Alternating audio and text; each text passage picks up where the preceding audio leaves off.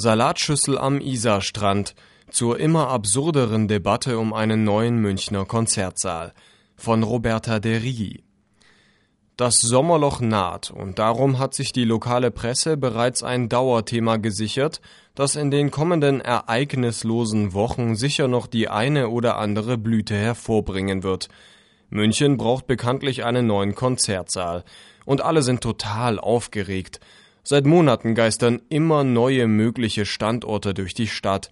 Generell scheint die Regel zu gelten, je weniger reales Geld für ein Projekt vorhanden ist, desto mehr fiktive Grundstücke stehen zur Verfügung.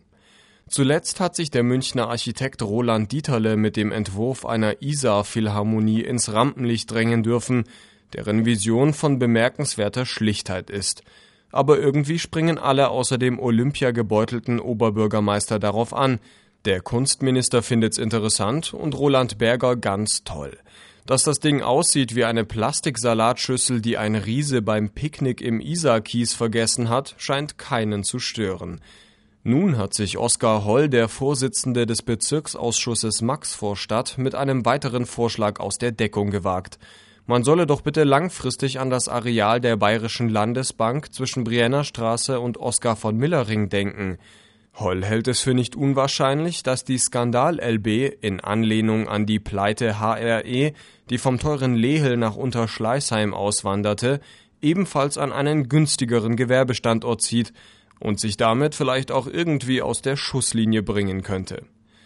Im Gegensatz zur Isar-Philharmonie ist dies ein erstaunlich hellsichtiger Vorschlag, aber der Prophet gilt im eigenen Lande ja nicht viel.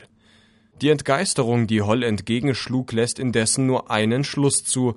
Der Mann hat recht. Banken raus aus München.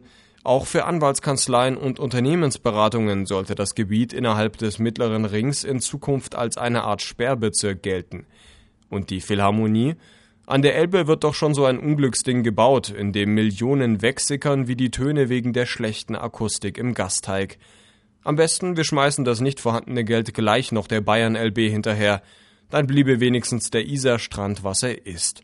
Ein Ort, an dem man der Zeit beim Verrinnen zuschauen und von wirklich wichtigen Dingen träumen kann.